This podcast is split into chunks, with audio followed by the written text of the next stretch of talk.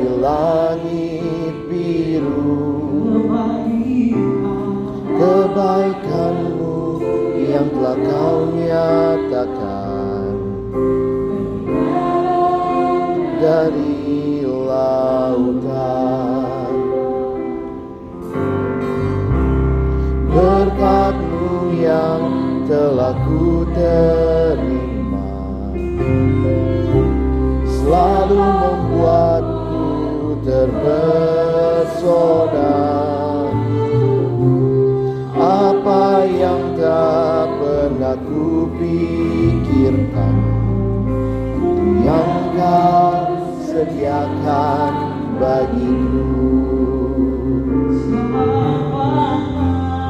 Siapakah aku ini Tuhan? Jadi biji matamu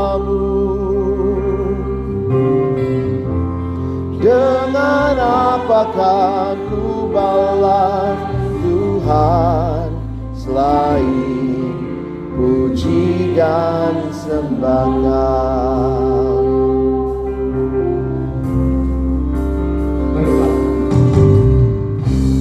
berkatmu yang telah ku terima. Selalu membuatku terpesona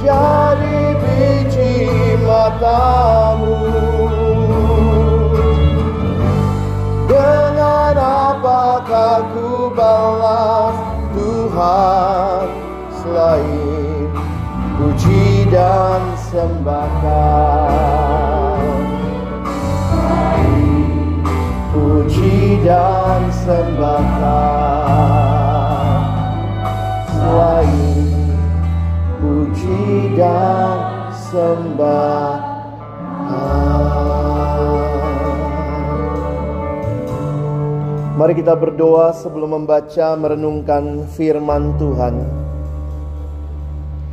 Kami akan membuka firman-Mu ya Tuhan, ya Roh Kudus yang mewahyukan firman-Mu. Roh yang diam dalam hati setiap kami yang percaya. Kiranya boleh menerjemahkan setiap kebenaran firman-Mu sesuai dengan pergumulan, konteks, dan apa yang sedang kami hadapi saat ini.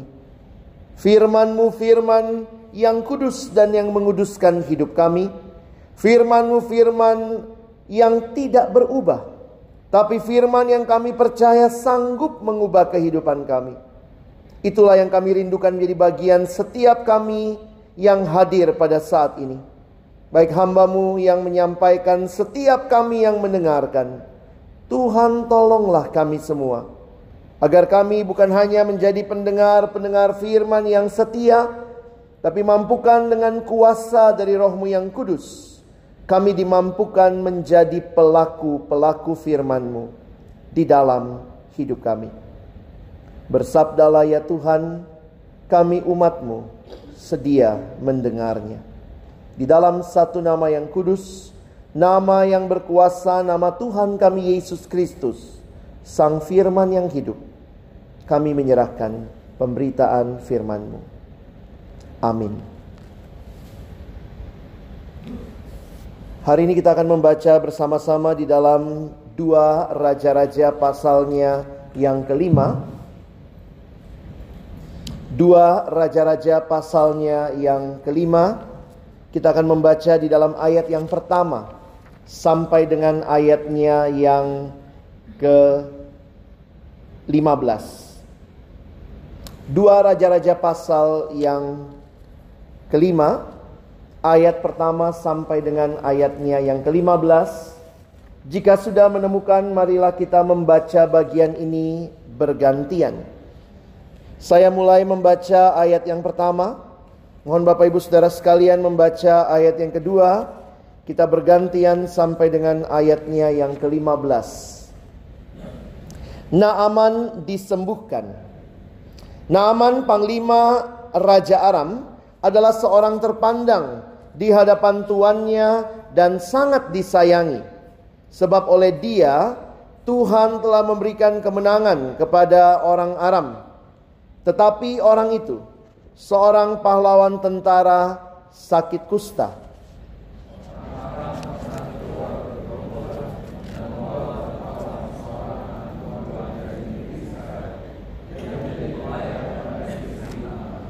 Berkatalah gadis itu kepada nyonyanya, Sekiranya tuanku menghadap nabi yang di Samaria itu, maka tentulah nabi itu akan menyembuhkan dia dari penyakitnya.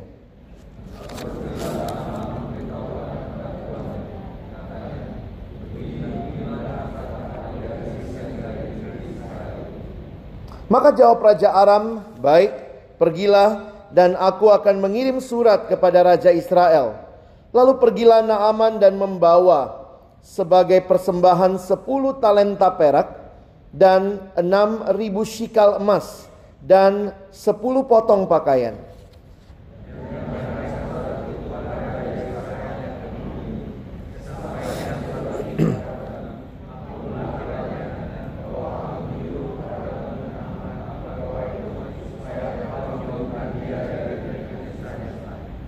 Segera sesudah Raja Israel membaca surat itu dikoyakkannya pakaiannya serta berkata, Allahkah aku ini yang dapat mematikan dan menghidupkan sehingga orang ini mengirim pesan kepadaku supaya kusembuhkan seorang dari penyakit kustanya. Tetapi sesungguhnya perhatikanlah dan lihatlah, ia mencari gara-gara terhadap aku.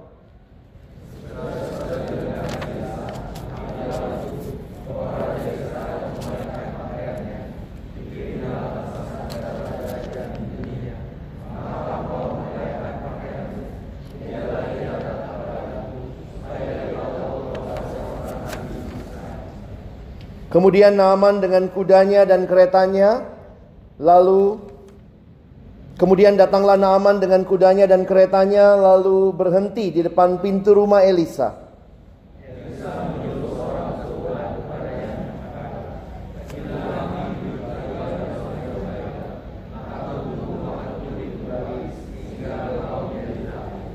Tetapi pergilah Naaman dengan gusar sambil berkata, Aku sangka bahwa setidak-tidaknya ia datang keluar dan berdiri memanggil nama Tuhan Allahnya lalu menggerak-gerakkan tangannya di atas tempat penyakit itu dan dengan demikian menyembuhkan penyakit kustaku.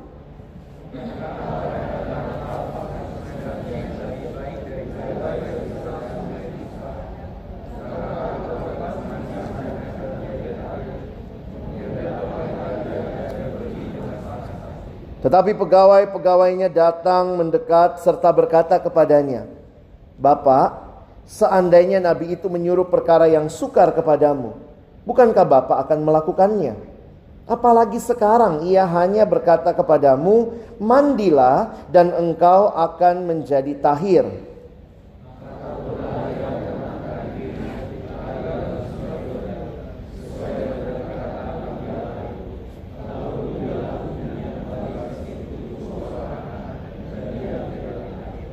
Kemudian kembalilah ia dan dengan seluruh pasukannya kepada abdi Allah itu. Setelah sampai tampillah ia ke depan Elisa dan berkata, "Sekarang aku tahu bahwa di seluruh bumi tidak ada Allah kecuali di Israel. Karena itu, terimalah kiranya suatu pemberian dari hambamu ini." Sedemikian jauh pembacaan firman Tuhan. Berbahagialah kita yang bukan hanya membaca, merenungkan dan melakukannya. Haleluya.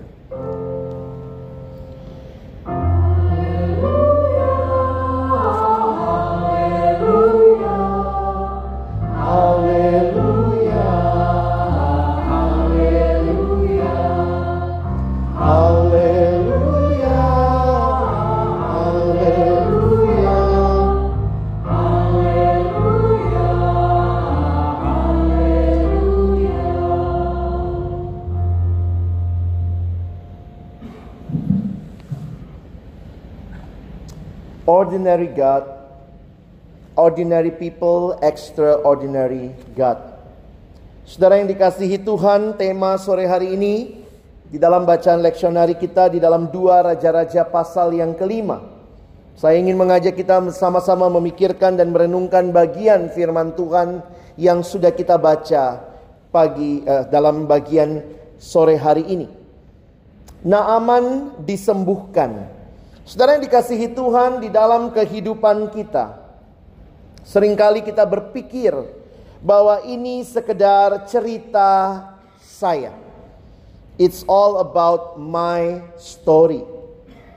Sehingga sering kali kita justru berkata di dalam situasi yang kita alami, dalam cerita hidup yang kita alami, kita mengundang Tuhan berkaryalah di dalam hidupku. Tapi sadar atau tidak, Sebenarnya kisah yang saudara dan saya sedang jalani ini adalah kisahnya Allah yang mengundang kita masuk ke dalam kisahnya. Ini bukan semata-mata kisah kita. Ini adalah kisahnya Allah.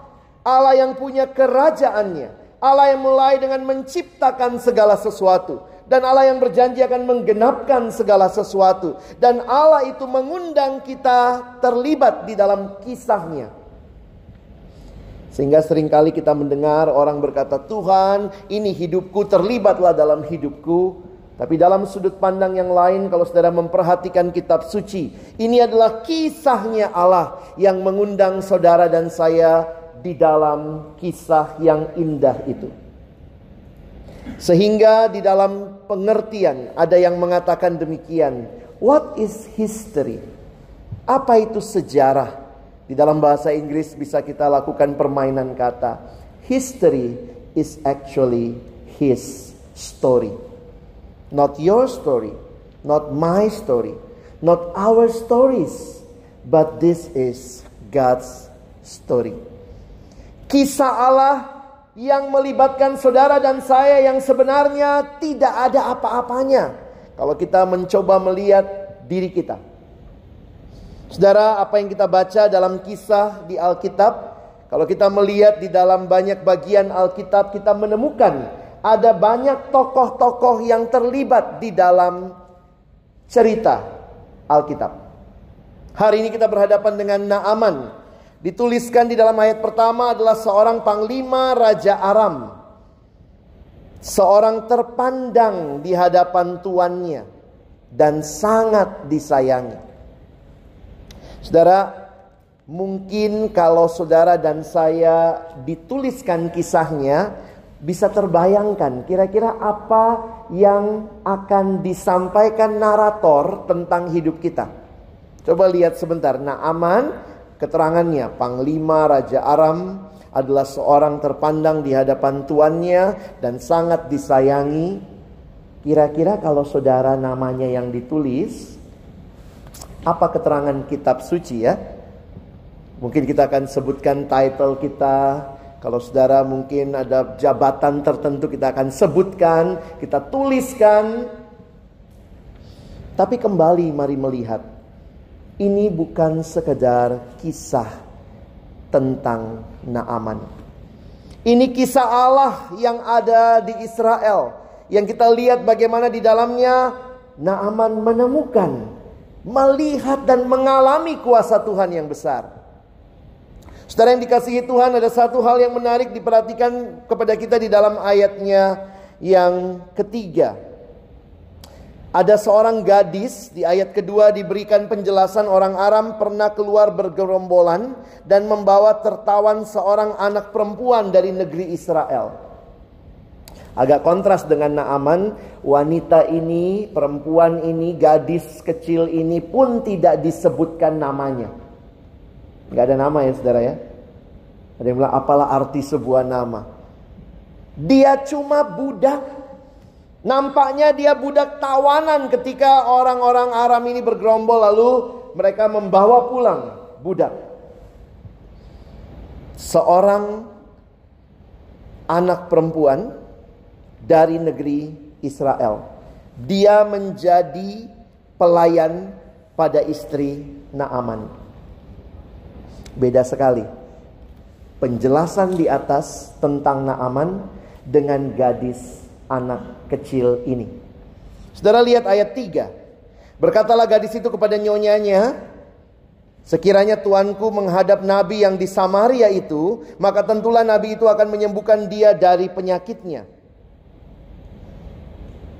Apa yang gadis kecil ini sampaikan adalah apa yang dia tahu tentang Allahnya apa yang dia tahu tentang sang nabi Allah.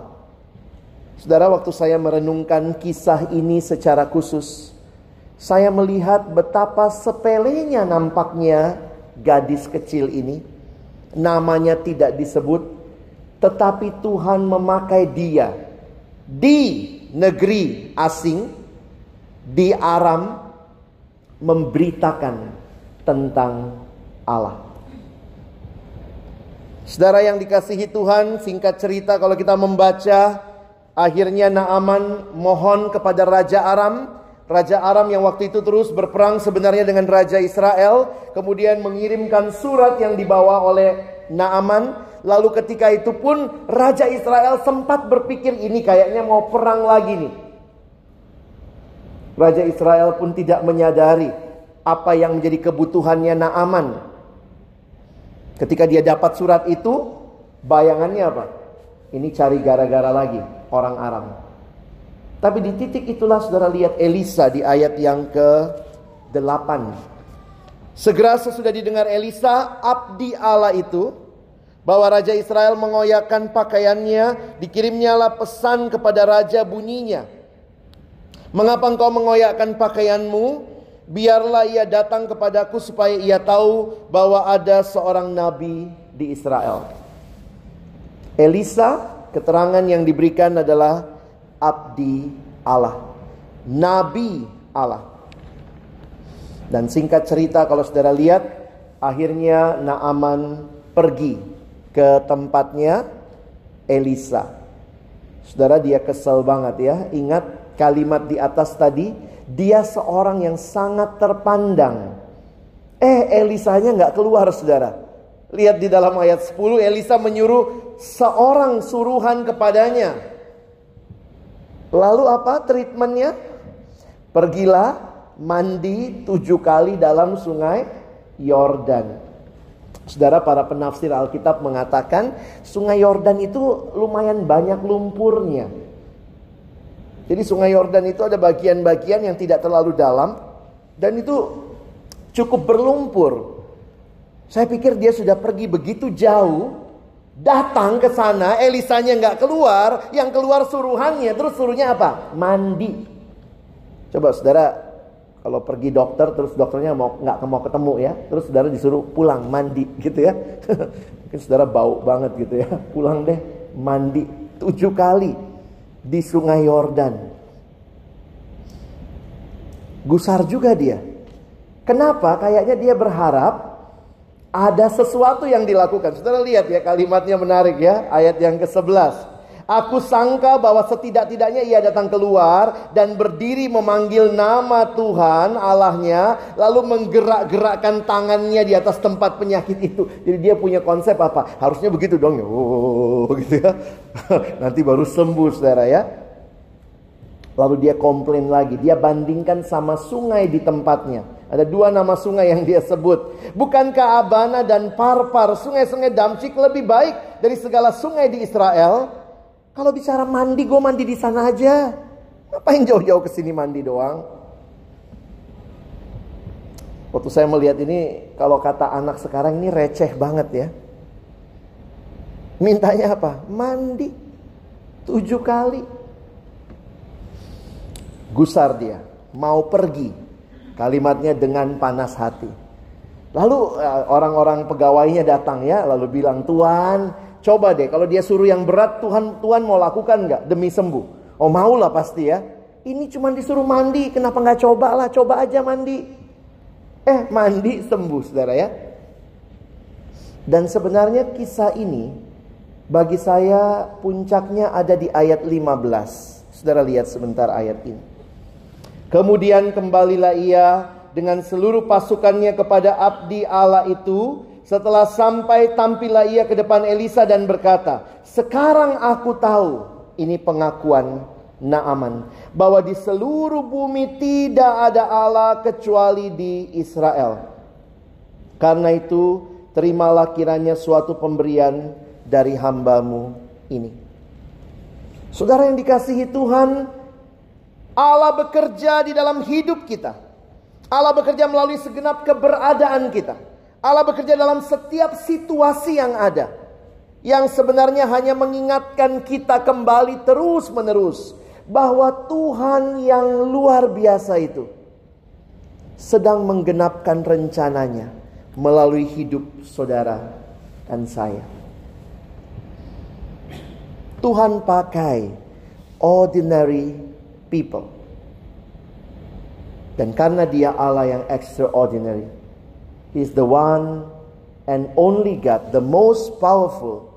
Dia bekerja di dalam kehidupan kita. Seharusnya setiap kita menjadi alat Tuhan untuk membawa orang melihat kepada Tuhan. Sebagaimana Tuhan pakai seorang anak perempuan kecil menunjuk kepada Allah yang besar. Seperti Tuhan memakai Nabi Elisa yang sebenarnya begitu terbatas juga. Menunjuk kepada Allah yang besar sehingga Naaman bisa mengakui, ya ada Allah yang besar. Saudara yang dikasihi Tuhan banyak cerita semacam ini di dalam Alkitab yang bisa menolong kita melihat bahwa Allah menggunakan orang-orang yang sederhana atau pakai bahasa ordinary, orang yang biasa. Mungkin saudara juga bisa menambahkan begitu banyak titel kita, begitu banyak status kita, jabatan kita, fungsi kita. Tapi pertanyaannya apakah engkau dan saya menyadari kita punya Allah yang besar? Tidak gampang saudara menyadari bahwa memang Allah lebih besar dari semua yang kita pahami. Saya punya beberapa pengalaman ketika melayani dalam pelayanan misi. Saudara, waktu itu kami dari kampus, saya kuliah dulu di Universitas Indonesia, lalu persekutuan kami di akhir-akhir tahun kami kuliah, kami punya kerinduan bermisi. Maka kita buat tim-tim misi, lalu kami kemudian cari desa yang mana kami bisa datang dan melayani di sana. Biasa sebagai orang-orang dari Jakarta, anak-anak mahasiswa kuliahan, merasa diri cukup baik, cukup banyak pengetahuan, sudah belajar sedikit doktrin-doktrin dasar, kami pergi ke desa, kita mau beritakan Injil, kita mau ngajarin mereka tentang Allah. Saudara, waktu kami datang, kami uh, ketemu satu desa di daerah Klaten. Kami kunjungan ke sana, ketemu banyak coklat ya, coklaten. Dan waktu kami datang ke sana, saya belajar akhirnya yang terjadi bukan saya yang mengajari mereka, saudara.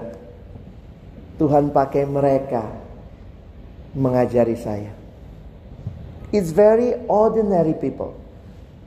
Kami punya embel-embel status mahasiswa UI. Kami datang, jemaat yang kami kunjungi, satu gereja yang menerima kami itu sangat sederhana. Jemaat-jemaatnya itu ya banyak petani saudara. Petani, peternak begitu ya. Jadi makanya Pak Pendetanya bilang, iya Pak, saya di sini kadang-kadang gitu ya. Pagi-pagi saya ingat waktu kami di sana gereja diketuk. Pak Pendeta, Pak Pendeta, pas kami ada di situ. Tolong Pak, apaan nih pagi-pagi udah datang jemaatnya ya. Tolong Pak, doakan sapi kami. saya ingat tuh pengalaman pertama datang ke rumah jemaat berkunjung. Lalu kita kelilingin sapi dan berdoa untuk sapi. Mungkin rasanya geli ya saudara ya. Tapi sama seperti kita mendoakan pekerjaan kita. Karena mereka pekerjaannya hasil makannya dari sapi. Jadi waktu itu satu pengalaman yang saya ingat ketika datang ke rumah salah satu ibu. Dan ibu ini waktu kami kunjungan uh, agak lama kami ketuk pintu rumahnya ya. Kami satu tim waktu itu datang ke rumahnya kita ketuk lama sekali akhirnya belum uh, kemudian dia keluar begitu ya. Keluar nampaknya baru bangun dengan rambut yang acak-acakan begitu.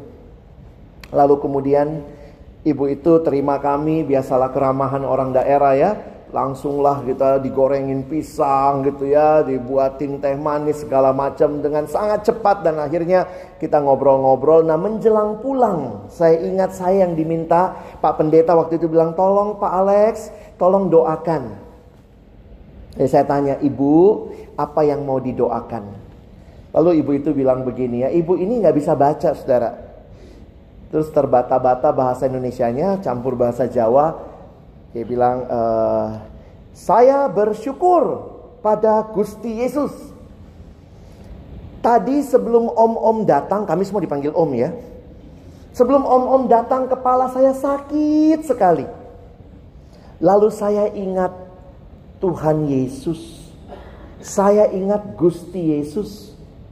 Lalu saya berdoa saya tidur sebentar, pas om-om datang ini sembuh sakit kepala saya. Puji Gusti. Saudara kalimat-kalimat yang sederhana itu ternyata mengajari saya tentang siapa Allah. Kita di kota kalau sakit kepala ingat apa? Jujur, ingat apa? Obat, Panadol, Paramex gitu ya. Kadang-kadang kita yang makin canggih ini, makin banyak status, makin banyak kemajuan, kita merasa kitalah segala-galanya. I am the extraordinary. Tapi waktu saudara dan saya baca kisah-kisah Alkitab, sebenarnya kita ini ordinary people. Tuhan mau pakai kita tuh udah luar biasa ya saudara ya. Kita pun tidak lebih dari yang lain. Sehingga orang-orang yang terus harus mengingatkan diri I am nothing without you and God you are everything to me. Kami datang dari UI mau ngajarin ibu yang bodoh tidak bisa baca Alkitab ini. Tapi ternyata imannya luar biasa saudara. Siapa yang dia ingat waktu sakit kepala? Tuhan Yesus. Kita ingat Tuhannya kalau Panadol udah nggak mempan ya. Panadol merah, yang biru, semua udah nggak mempan baru. Aduh Tuhan, Tuhannya ada tapi belakangan. Sehingga memang tidak mudah juga menghidupi tema sore hari ini ya. We are just ordinary people. But we have ordinary, extraordinary God. Dan Tuhan yang extraordinary itu mau memakai kita menyatakan karya dan kuasanya. Seringkali kita lupa. Seringkali kita lewat. Dan itu bagi saya pengalaman iman yang luar biasa ya. Kami tanya sama ibu itu, Ibu, mau dibawain apa oleh-oleh dari Jakarta? Jawabannya menarik. Saya minta Alkitab om, bahasa Jawa. Alkitab baca aja nggak bisa gitu ya. Kita agak geli waktu dia bilang bisa Alkitab bahasa Jawa. Tapi ya kami waktu pulang kita cari dana, lalu kemudian kita kumpulin beberapa orang yang uh, mengumpulkan dana, kita belikan Alkitab, kita kirim ke sana. Saudara, enam bulan kemudian kami datang lagi. Ibu itu ternyata waktu minta Alkitab lagi belajar kejar paket C. Jadi ternyata dia lagi belajar baca. Dan waktu kami datang, setelah dia terima Alkitab itu, kami satu bulan sampai Jakarta, ya kita kirim Alkitab. Jadi lima bulan, waktu kami datang lagi enam bulan berikutnya, dia sudah punya Alkitab selama lima bulan. Saudara tahu apa yang terjadi? Dia sudah baca Alkitab waktu itu sampai kitab Rut. Baru belajar baca. Saya pikir ya kalau kita terus belajar menyadari kesederhanaan kita, keterbatasan kita. Kita punya Alkitab banyak kali ya kalau di kota ya. Udah bisa baca lagi ya. Tapi pernah selesai baca Alkitab? Saya pergi ke satu sekolah Kristen, saya tanya, siapa yang sudah pernah baca Alkitab? Dari kejadian sampai wahyu. Itu kebaktian kelas 2 SMA. Siapa yang pernah baca Alkitab sekali habis dari kejadian sampai wahyu? Semua pada diem gitu ya. Sebenarnya saya tanyanya gini dulu, siapa yang Kristen dari kecil? Wah, karena itu sekolah Kristen, 85% angkat tangan. Terus saya tanya lanjutannya, siapa yang sudah pernah baca Alkitab sekali habis dari kejadian sampai wahyu? Kalau nggak pernah dari kejadian sampai wahyu, dari wahyu sampai kejadian deh. Terus saya bilang, coba angkat tangan yang pernah baca Alkitab sekali habis. Terus mereka turunkan tangan. Saya bilang pelan-pelan aja turuninya biar nggak malu. Puji Tuhan loh masih ada tersisa tiga anak yang pernah baca Alkitab. Sekali habis dari kejadian sampai wahyu. Saya pikir orang Kristen kita nggak serius dengan firman Tuhan sering kali. Kita nggak serius dengan Allah kita. Allah sering kali cuma jadi embel-embel hidup kita. Kenapa? Karena kita masih merasa kitalah segala-galanya. Firman Tuhan hanya kita buka di waktu-waktu kita butuh, bukannya sesuatu yang kita rindukan setiap hari. Saya pikir gereja-gereja seperti kita ini yang sangat mengagungkan firman Tuhan, yang pertama masuk bukan hamba Tuhan, Alkitab Saudara, ya. Tapi ini bukan hiasan. Ini bukan hiasan ibadah. Ini menunjukkan betapa kita butuh firman-Nya dalam hidup kita. Mengingatkan kita I am limited. I need you Lord. Saya butuh Engkau Tuhan dalam perjalanan hidupku. Tuhan pakai gadis kecil menyatakan Allah yang besar di Israel. Tuhan pakai Elisa, nabi, lumayan besar. Tapi Elisa pun menunjuk kepada Allah yang jauh lebih besar dan akhirnya pengakuan dari Naaman. Naaman seorang yang sangat terpandang, sangat disayangi Raja Aram. Tapi dia pun akhirnya mengakui tidak ada Allah yang lebih besar dari Allahnya orang Israel. Jangan-jangan hidup kita tanpa kita sadari. Menceritakan kebesaran kita. Sehingga Allah kita kelihatan sangat kecil. Atau mari terus belajar jadi sederhana supaya cerita-cerita hidup kita bukan cerita tentang kita yang besar, tapi cerita tentang Dia yang besar. Allah memakai berbagai orang sepanjang sejarah. Seperti dikatakan WL kita tadi, Pak Anggi berkata bukan orang-orang yang sempurna yang Tuhan pakai. Tuhan pakai mereka yang penuh pergumulan. Musa, saudara kalau orang Israel lihat Musa kayaknya besar ya. Tapi coba baca, awalnya. Dia bukan siapa-siapa. Waktu lahirnya pun mau dibunuh. Memang betul dia diangkat jadi anak putri Firaun. Tapi kemudian dia harus lari juga. Akhirnya ketika mungkin Musa Musa kalau saya bayangkan hidupnya Musa tuh menarik Saudara ya. Dibaginya 40 tahun 3 section. Karena dia umurnya 120 tahun. Jadi kira-kira tuh 40 tahun pertama Musa itu S1-nya kali ya. S1-nya Musa di mana? Di Mesir. Mesir pada waktu itu terkenal sama ilmu perangnya. Kalau kita nonton film uh, Prince of Egypt gitu ya, malah dikasih tahu Musa begitu ya, itu itu imajinasi tapi saya pikir berdasarkan research yang baik. Jadi 40 tahun pertama Musa merasa dirinya orang yang sanggup membawa bangsanya keluar dari Mesir. Makanya waktu dia lihat bangsanya dianiaya dia pukul buk mati itu ya. Dan karena mati dia lari, dia harus lari ke padang gurun. Musa S2-nya di situ. Kalau S1 di Universitas Mesir, S2-nya di Universitas Terbuka. Padang Terbuka. Langsung di bawah asuhan rektor Allah Bapa. Kelasnya di mana? Di Padang. Apa yang dia lakukan? Gembala, kambing, domba. Punya siapa? Punya mertuanya. Mungkin ya Bapak Ibu bisa bayangkan domba itu salah satu binatang yang paling bodoh katanya ya. Memang domba itu senang, peka akan kasih sayang. Tapi domba itu hewan yang bodoh. Bayangkan mungkin kalau dulunya Musa di istana Firaun bisa memerintah prajurit bawa sepatu. Sekarang domba bawa sepatu. Dombanya sound the ship. Nothing. Karena itu ketika Musa dipanggil Tuhan. Saudara ingat itu lagu kita tadi ya. Waktu Musa dipanggil Tuhan, Musa sekarang waktunya sudah kakek itu ya umur 80 tahun tuh dipanggil, ayo bawa bangsaku keluar dari Mesir. Saya pikir kenapa Tuhan nggak pakai Musa waktu umur 40 tahun, oh lebih kuat, lebih gagah. Tapi jangan-jangan ya seperti itu, Musa akan merasa I am everything. Sudah usia 80 tahun Tuhan panggil Musa, sekarang bawa bangsaku keluar. Musa jawabnya apa? Siapakah aku ini Tuhan? Kalau 40 tahun pertama Musa bilang apa? Aku bisa bawa bangsaku. 40 tahun kedua. No, I am nothing. Kadang-kadang Tuhan proses kita untuk menyadari we are nothing and God is everything. Supaya kita sadar. Biarlah cerita hidup kita bukan menunjukkan cerita kitanya yang besar tapi Allahnya yang besar dan terus berkarya di dalam hidup kita.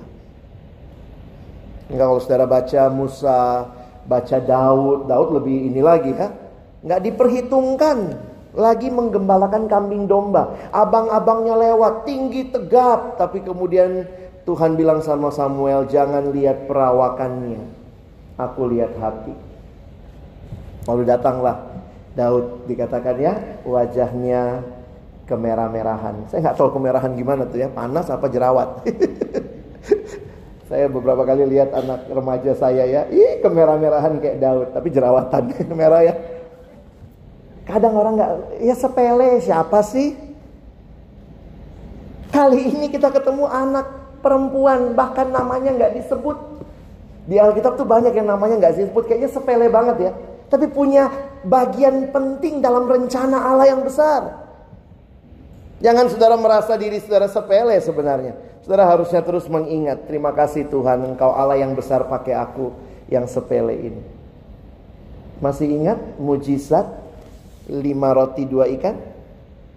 Tuhan Yesus nanya loh, saya tadi baca di Markus 6 ya ayat 38. Yesus tanya, berapa roti yang ada padamu?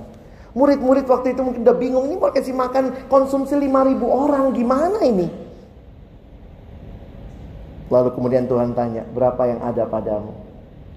Seringkali situasi hidup yang sulit membuat kita jadi melihat, ya Tuhan kalau bukan engkau, kita nggak bisa apa-apa. Dan ada anak yang bawa lima roti, dua ikan. Tuhan berkati. Very ordinary. Bekal makan siang. A lunch box can turn into a feast for five thousand people.